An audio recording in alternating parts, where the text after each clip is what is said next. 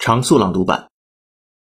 Want to attract women? Keep your cat out of your dating profile. That's the takeaway from a study by Colorado State University, which found that women are less likely to swipe right or say yes to men if they are posing with a cat in a picture.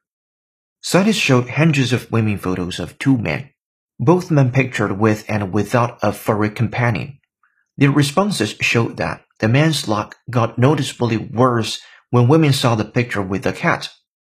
Men holding cats were viewed as less masculine, more neurotic, agreeable and open, and less dateable, the authors wrote. 67% said that the more masculine partners should handle car repairs and do outdoor work. 67% said that the more masculine partners should handle car repairs and do outdoor work. Well, we started with the verb to swipe. The movement of our finger on a smartphone or tablet screen to indicate whether we like someone or not. Swipe right for like, swipe left if you don't like. Well, we started with the verb to swipe. The movement of our finger on a smartphone or tablet screen to indicate whether we like someone or not.